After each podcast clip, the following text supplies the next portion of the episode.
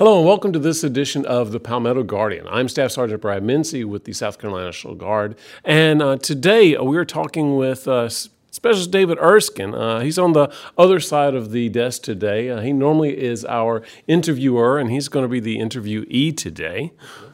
How you doing? Welcome. Oh, I'm uh, I'm actually a little nervous on this side of the mic. I'm not used to this. This is uh, actually, I already messed up one take right before this because I'm not used to being on this side of the mic. but uh, I am glad to be here and, and, and glad I have the opportunity to to share my, my story, I guess. Well, good. We're glad to have you. So, uh, today, this is the uh, third segment on remembering 9 11. So, uh, you were telling me earlier a little bit uh, about kind of your situation and what happened with you. Uh, I, I, know with me, I had just gotten out when, uh, when 9 11 happened, literally just a few weeks before, and was ready to be called up at any moment, although that never happened. so, tell us how your situation is a little bit differently. What, what happened to you? Well, actually, um, I guess mine initially started with the fact that I lost my job uh, at the factory I was working at, and I, really I, I, was looking for employment, and, and I've, I've, told this story on on the podcast before, but I, I, was looking for employment, and the Air Guard was hiring, and I came in, and I actually wanted to be a cook, was what I originally came in for, and uh, went through the whole process, was ready to go and, and was coming in to sign my paperwork. So, was being a cook something you had had uh, some prior experience with? Yeah, um, I'd uh, I cooked in some local restaurants here in Columbia. Um, I'd, I'd actually got accepted to culinary school at the time, uh, Johnson and Wales, when it was still down in Charleston, and so I was I was super excited to kind of maybe tie my whole life together at that point in time um, uh, to go back to cooking and, and get the education and then be able to do it in the military and everything kind of one one shot one kill. And it, it, I don't know I say unfortunately but uh, nothing nothing good things have come from the situation uh, of how things worked out for me around 9-11 and, and, me signing up to come into the military. So what was your initial draw? Uh, was it 9-11 that, that brought you into wanting to join the military? No um, I, I, I was actually i was scheduled to come sign my paperwork on 9 I was to sign my final contract and everything on 9 11. Um, I already went through all my physicals. I had picked my job. Uh, bonuses had been approved, kind of the whole nine yards. Literally, 9 11, I was just coming in to put my name on the dotted line and, and swear in and make it official. And uh, it didn't play out that way at, at, all. So, what, what happened that morning? Well, I. Um, I was actually getting ready to come in. I, I, I, was actually going by. My dad worked at SLED, and I was I was off because I had no job at that point in time. Uh, I was going by to go see him, and me and my cousin were going to go see him. And I was I had my appointment. I think a little bit later, towards noon or lunchtime, or somewhere around in there. And uh, I remember I don't I didn't have a cell phone at the time, but I think my pager. I had a pager had a pager. Oh, you're um, one of those guys. I had a pager. Uh, pager went off, and I saw his dad's work number, so we swung by and, and called him real quick, and he was like, "Where you at?" And I said, "We're riding around." I said, "We headed over, you know, where you are." And he says, "You listening to the radio or anything?" And I was like, "We might have been, but it was probably like a." Maybe been a CD. It wasn't wasn't regular radio. It wasn't FM radio at the time. And uh, he goes, he goes, "You're not out to base yet or not?" And I said, "No." He started telling me what was going on up in New York, and so we we immediately rushed over and um, found somewhere we could get uh, a television, eyes on some type of television. Can't remember where we stopped. I can't remember if we went into like Kmart and went to their electronics section, but we were over in the Irmo area, South Carolina. But we stopped in there, and uh, I remember watching it, you know, in, in that situation, and I was like, "There's no way this is actually happening," you know. I was like, "This has got to be." You know. And for a lot of people, and I, you know, talked to people and they've mentioned it, you know, they thought it was just like a Cessna or something that didn't get altitude, or you know, some hobbyist pilot got off course, and then my immediately thought went to, oh my God, I'm supposed to be out at the base today, and so I called, and they were like, nope, don't come anywhere near here. They were like, you're not going to get on. There's no reason to try. We will get back in touch with you. They were basically, uh, oddly enough, the military basically told me, "Don't call us, we'll call you," uh, type situation. And so I was like, "Oh, I don't know what I'm." You know, I had no clue at this point in time what I was it disheveled my life, you know, because I, I knew I was signing up on 9/11. I I knew I had training dates, and I knew you know So you had a plan already kind of set in already- I had my place. plan, yeah, you you, know. you had, had your mindset where you knew where you were going to I go. kind of knew, you know, the time frame of when and how I was going to be gone and how many weeks, you know, and I'd already made plans with my family, um, um, girlfriend at the time, and everything. And so I was like, well, what happens now? You know, like now I'm looking at not to have a selfish thought, but like this immediately not being able to go sign up and stuff. I was like, well, how's this? How do I put food on my plate for the next month or so?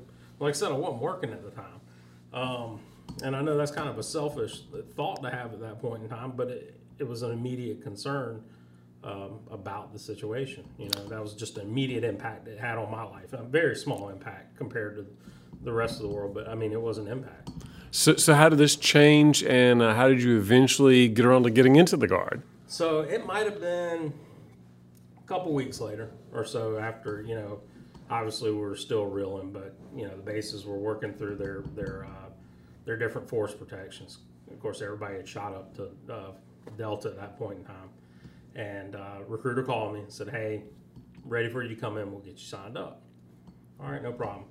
Uh, wind up going out on October seventeenth of that year. So a little over a month later. A little over a month later, finally, finally made it out of the base. And of course, I get there, and recruiter sets me down, and she goes, "So I was looking back through your paperwork. She goes, I see we have you signed up to be a cook. Said, That's what I want to do." And she was like, um, "I looked at your ASVAB and I was like, yeah." And she goes, "Are you sure you want to be a cook?" And I was like, "I'm pretty sure I want to be a cook." And she was like, "Nah, we really don't need cooks." I was like, so are you telling me I can't be a cook? And she was like, I'm kind of telling you that. She was like, you can if you want to. She goes, but I can't say that they'll approve it. So they're saying, yep, trying to, trying to get you into something else. Try something new. Yeah, and so I said, well, I said, you know, I, I definitely want to come in. I've gone this far. I was like, show me what you got, you know. And so she took me down to commu- communication. Sat, I think it was SATCOM. Air Guard folks, if I say that wrong, it's been a while since I remember getting taken down there. But she took me down to the SATCOM stuff, and uh, and she was like, you know, you could do this. She goes, um, I'm assuming they still call it EOD in the Air Force. She goes, but you know, there's opens and, and that type of stuff, you know, ordnance type stuff. And I was like, no, I don't want to do that. And that was actually the second time I'd been asked to do that. And I was like, do I just have that look of somebody who needs to be handling explosives? And I was like, no. Um, and then she took me down to the medical group and she was like, we have a new AFSC that's coming in. And I was like, okay. And she pulls out this massive book.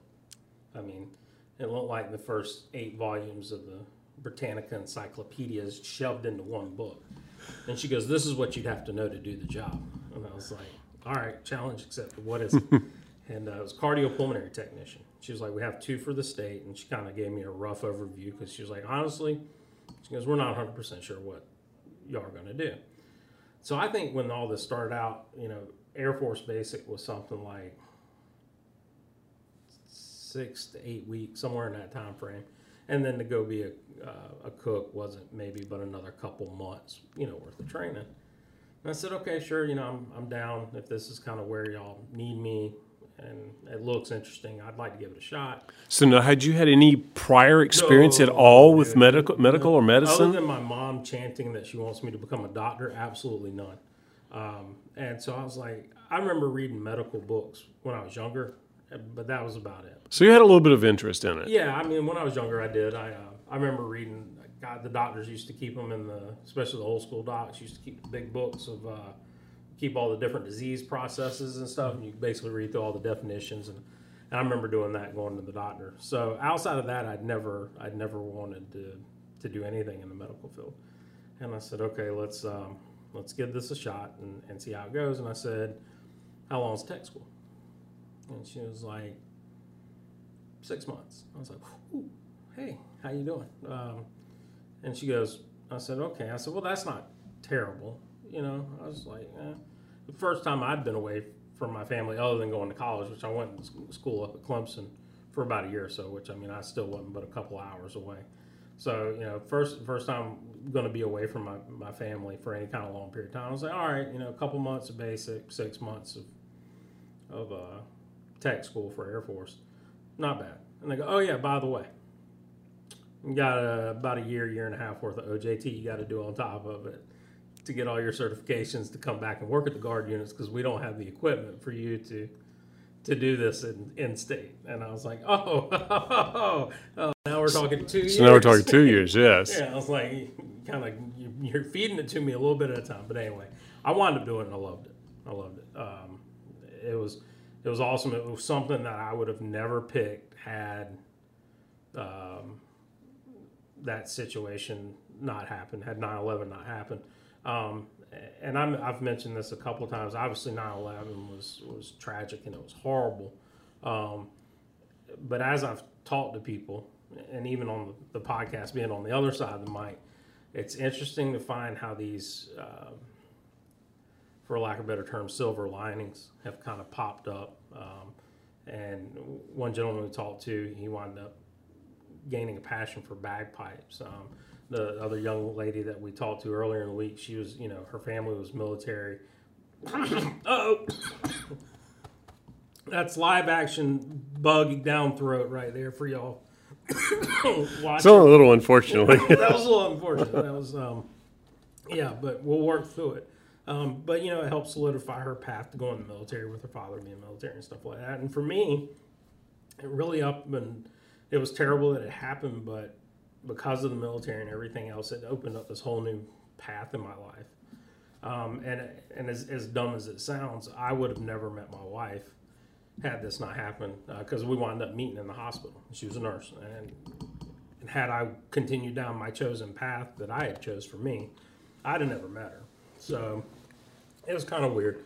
Uh, now, as far as the experience of getting the basic and everything, that was wild.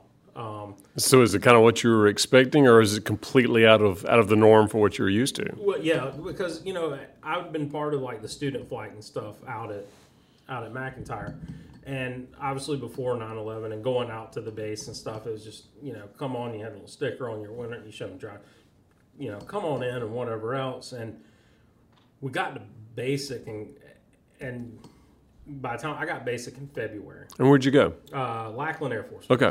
Home home of everybody that's ever worn the blue uniform in the Air Force. We all go through there at some point in time. Um, but um, went down there, and uh, like I said, it was February when I got there, so we weren't far removed at all. Uh, security and stuff was still obviously very tight, but the way the the well they call them uh, they don't really call them uh, drill drill sergeants, but um, the, I think they call them TIs, technical instructors on the air air side if I'm incorrect on that, somebody can correct me. Um, but everything was security. Everything was security. I knew it was going to be hard from the physical nature and from you know mental nature of learning things. I knew that part of it was going to be taxing, but really what just blew my mind was the amount of security that we were we were doing. Um, one of the one of my first memories of Air Force Base, it, we just got there. We were Rainbow Flight you know, still, and our barracks had stairs. You know, you had your bay down at the bottom that one flight was in, and then you went upstairs and another flight was up above it or whatever. And one of the things they practiced was when the instructors, not to say they were bad guys, but the instructors weren't allowed in our bays per se. It was a security type thing. Security training is what it was. And when the instructor got in the stairwell, the airmen were supposed to holler, instructor in the stairwell, and it's supposed to carry up, and the guy was supposed to hit the door. And he wasn't supposed to let them in unless they gave proper identification and the whole nine yards. We didn't know. We did not know his flight, you know, as, as a rainbow flight. And our instructor came blowing by us in the stairwell. I was like, man, he's in a rush for something. And I heard him hit the door, and when he hit the door, the guy didn't make it to shut the door, and it was on. It was on. Like I felt bad for for the poor boy that got got lit up. Um, but that was how serious they were taking security at that time. Not to say that we, but there is a difference between peacetime security and, and, and, and war. And you could tell that the instructors out at Lackland were very serious about our safety security as well as the security of the family members in the base. And um, there was always constantly base cops patrolling through, you know, our areas and stuff like that. So, uh, stories I'd heard because my, my cousin actually went through Lackland Air Force Base a couple years before me and it was nothing like that when he went through. So I knew there was a, I knew enough to know that there was a change in how business was being done, and, and obviously it was related to 9 11. Back to something you were talking about earlier. So uh, you you said that you initially were going in as a cook, and you had already had some experience with that. As someone who's known you for almost ten years now, working together in the public affairs field, um, one of the things that I know about you is that uh, you are you like to learn. Uh, you you very much go into uh, trying to find new things. Every time I talk to you, you're you're learning, telling me about something else that you're learning about. Uh, do you think were you already kind of like that, or uh, do you think this this getting into the Air Force and changing fields kind of helped maybe blossom that a little bit more?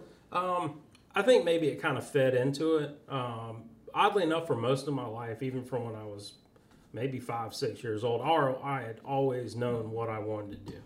Um, I, I, fell in love with dinosaurs. I'm not saying that most young kids don't fall in love with dinosaurs, but I fell in love with dinosaurs where I already knew at five, six years old I wanted to be an archaeologist. I knew I wanted to be in the science realm. In all honesty, that continued all the way up until I went to college. When I went to college, I went as, uh, excuse me, the bugs coming back to haunt me. Um, I went in to as um, declared major as, as biochemistry. Um, cooking was something I kind of found on the way. So that was kind of really one of the first things I had learned outside of my plan, I guess. And then here was something where, once again, I had a plan. People who know me now would not believe that I was very much a strict planner of I was going to do this, this, and this, and everything had steps involved in it, and I knew exactly what the steps were. Um, so yeah, it kind of turned me on my head a little bit, and uh, you know, I, I was 100% going to be a cook. I'd already decided. And then all of a sudden it's like, no, not, not, not really. I mean, you can, but we can't guarantee it type thing. And so I was like, all right, you know, I'll, I'll try something new and different. And I honestly, that's one thing that I actually love about the military is the opportunity to learn whatever. Obviously, I've gone from being medical to public affairs. Uh, Boy, that, that bug's holding on something fierce. Um, to um, dangling by the uvula. He is man. He's in there. He's got something going on. But uh, and and did airport services and cargo and loaded planes. And and that's what I've always one of the things I've always thought was extremely cool about the military is the opportunity just to learn. And really, I guess maybe that the military was my first introduction to that type of mentality. Um, because even when you do your job, I mean, even just being public affairs, we're public affairs, but we still learn how to be soldiers, which is a completely different job than public affairs. So it's just built in that you will be multifaceted when you're in the military. So, being public affairs, you've had the opportunity to probably talk to a lot of people. You already mentioned some of the other people that you've discussed uh, 9 uh, 11 with. Uh, what's uh, one of the more uh, unique aspects, uh, one of the things that kind of really stands out about 9 11, people that you've come across, or, or, stories that you've heard? Um, well, I'll kind of go back to kind of the start of, of things was and these were the same people I went through school and stuff with. So I, obviously, I went through school a lot of medical people, and part of it was was our OJT and stuff before we kind of got permanent duty stations or went back to home station or whatever else. And so we kind of became a, a tight knit group, and um, and we kept in touch there for a while. A lot of us did for a good bit after, you know, we moved on to our different stations and stuff. But we, like I said, we spent a lot of time with each other. And I remember uh, one boy I was friends with, uh, he wound up getting his duty assignment, which was Germany. Uh, kind of right as everything was, you know, obviously been about a year or so into it by the time, two years or so into it. By the time we gotten out of school and gotten our duty stations or went back home, and I remember him calling me. He's, he's a young boy, super nice guy. He's just one of those he was legitimately giving his shirt off his back kind of guy. He's young. He's from uh, Minnesota actually. And I remember him getting to Germany. He called me, uh, and he was in a panic because uh, he was getting his first set of casualties. So we did critical care transports and stuff like that, and I hadn't hadn't dealt with a whole lot of stuff like that at that point in time. I would soon deal with some stuff like that, but I just remember thinking how, you know, how, why, you know, you, you're grasping at straws and answers, and, and here's one of your buddies, you know, he's not directly hurt, but you can tell he's d- disturbed about it. And, you know, we went from where we saw each other every day, you know, leading in this, and we were all relatively young. Matter of fact, I was probably the oldest person out of the group at 23, 24. I think there was maybe one other person older than me. Um, but uh, you, you want to be able to reach out and, do something for him, but it's his time to step up into that situation. And, uh, and so you know, obviously we kept in touch, and you started to see in us change, I guess, uh, from it, and and we got we got stronger as it went on, and really that's what it was. It was a certain level of strength, and I talked earlier um, one of the other episodes uh, with a gentleman that was EMT or, or did medical stuff, and I talked about you know medics being able to kind of kick that switch on and and how you know when when you falter, you know you run the risk of somebody losing their life in that in that situation, and you, you just don't you just don't. So it, it was interesting to actually see our conversations grow. You know, the, the conversations became more mature and we became stronger in our conversations. We became stronger in our convictions. Uh, we became more sure of what we were doing. Um, it, I mean, it, it was not great to have to grow in that situation, but at the same time, I think it made us better and it even made us more close knit at that time, which we needed. I mean, we were half the world away, but we, you know, we knew type thing. Um, so that, I think that was an interesting aspect because, you know, like I said, I signed up going into a situation where the military was at a peacetime. I mean, obviously, I sign up. I know there's a chance of some type of conflict, but you don't think the day you go to actually join the military, that's when the conflict's going to start. You know, and you got to do a little self check. I mean, I hadn't signed on the dotted line at that point in time. I could have been like, mm, "This is not what I wanted to sign up for. I'm out." You know. Um, so, what made you go ahead and go through with it?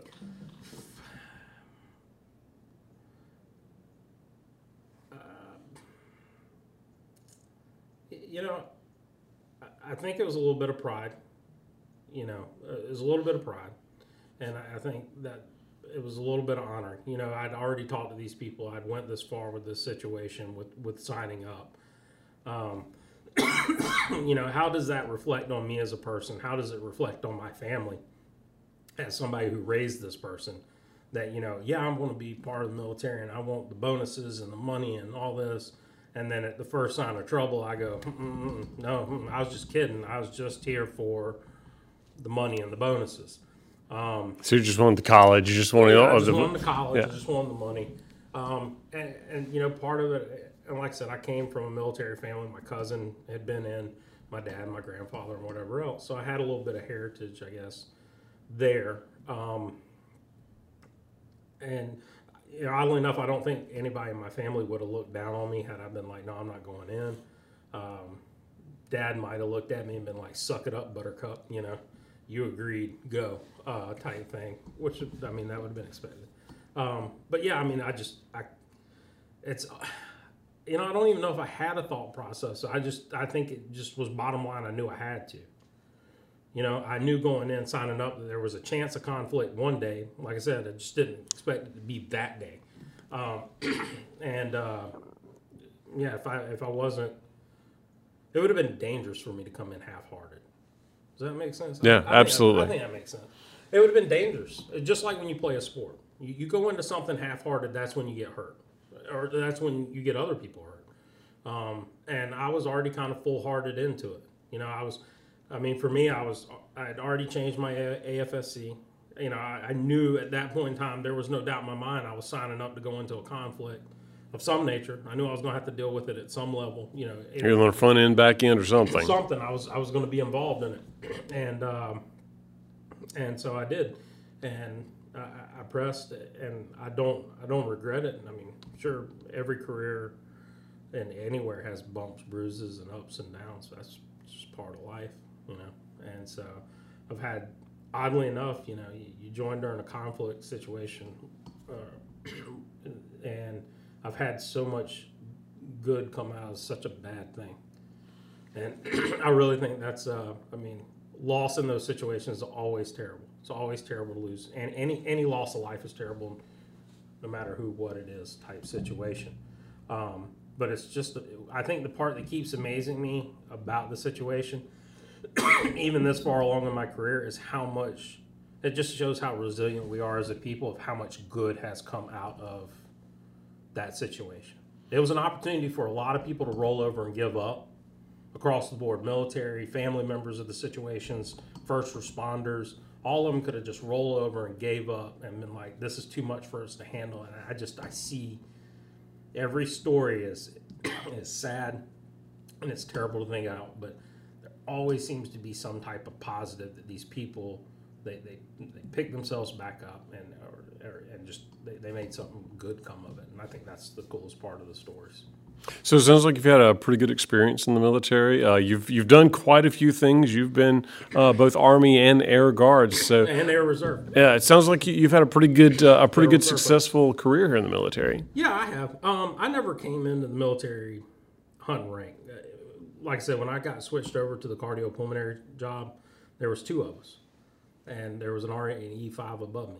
And those were only going to be the ever the only two slots in the state for for that job. So even at that point in time i was looking at maybe getting out as an e6 you know if i did my whole career over there.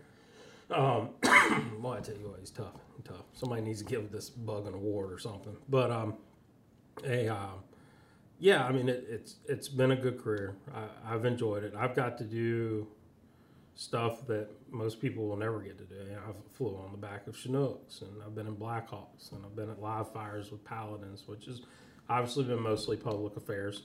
Um, but I have saved lives, and um, not just of soldiers and airmen, but of their families and their children. And um, you don't uh, you you don't know how stressful and rewarding those situations can be until you've you've been in them. Um, you know, my wife's medical, and obviously medical people have a different sense when it comes to stuff, but uh, even more so when you're military because uh, a patient isn't just a patient when you're in the military. That's uh, that's your brother, your sister in arms. That's their wife, their husband, their child. Um, and so a loss of life at that level is not only a loss of life in general, but it's a loss of life of your family. And uh, that was always tough.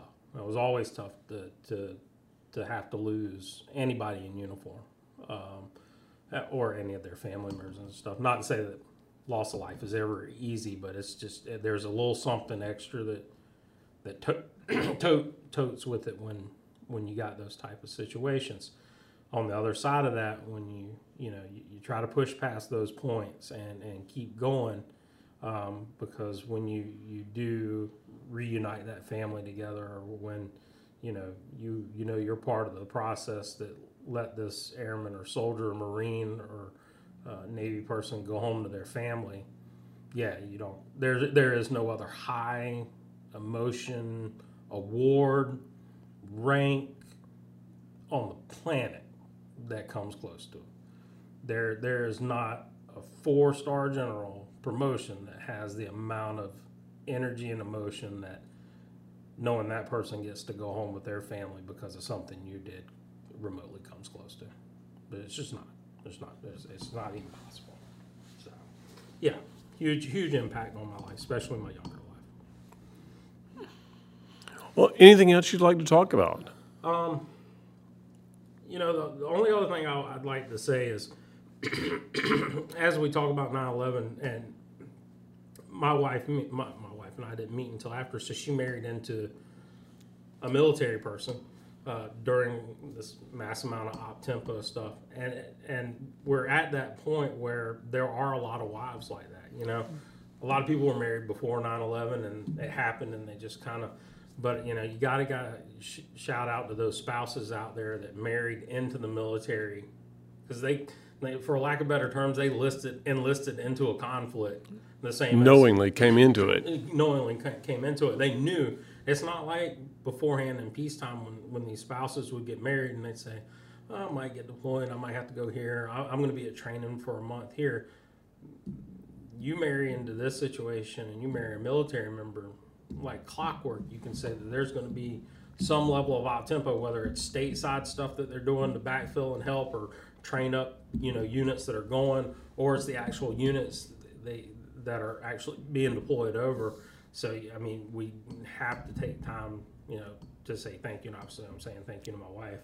Um, and so, yeah, I mean, they need the nod too, just like just like the military member does. Yeah, many of our military guys, again, big public affairs, we run into people who've had not just one, but two, three, four deployments uh, sometimes as, as the Guard, particularly South Carolina National Guard, as, as well as other Guard units, have picked up a lot of the pace uh, pieces and paces that the the regular army can't do. So yeah, having having that connection, uh, having that outreach for family service member care, those types of things, making those units uh, connecting with the family, that, those are definitely important things to to have and to, to keep in our keep in the back of our mind as we work through these. Yeah, yeah, for sure. Well, Special Erskine, it was a pleasure having you, uh, getting to talk some stories with you. Yeah.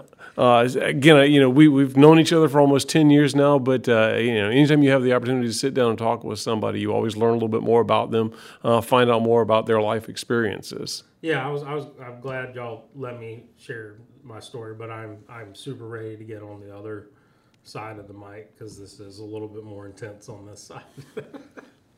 well, we appreciate, appreciate you sitting down uh, with us today. And uh, thank you for joining us again on uh, the Palmetto Guardian. And uh, we look forward to uh, uh, checking in with you next time.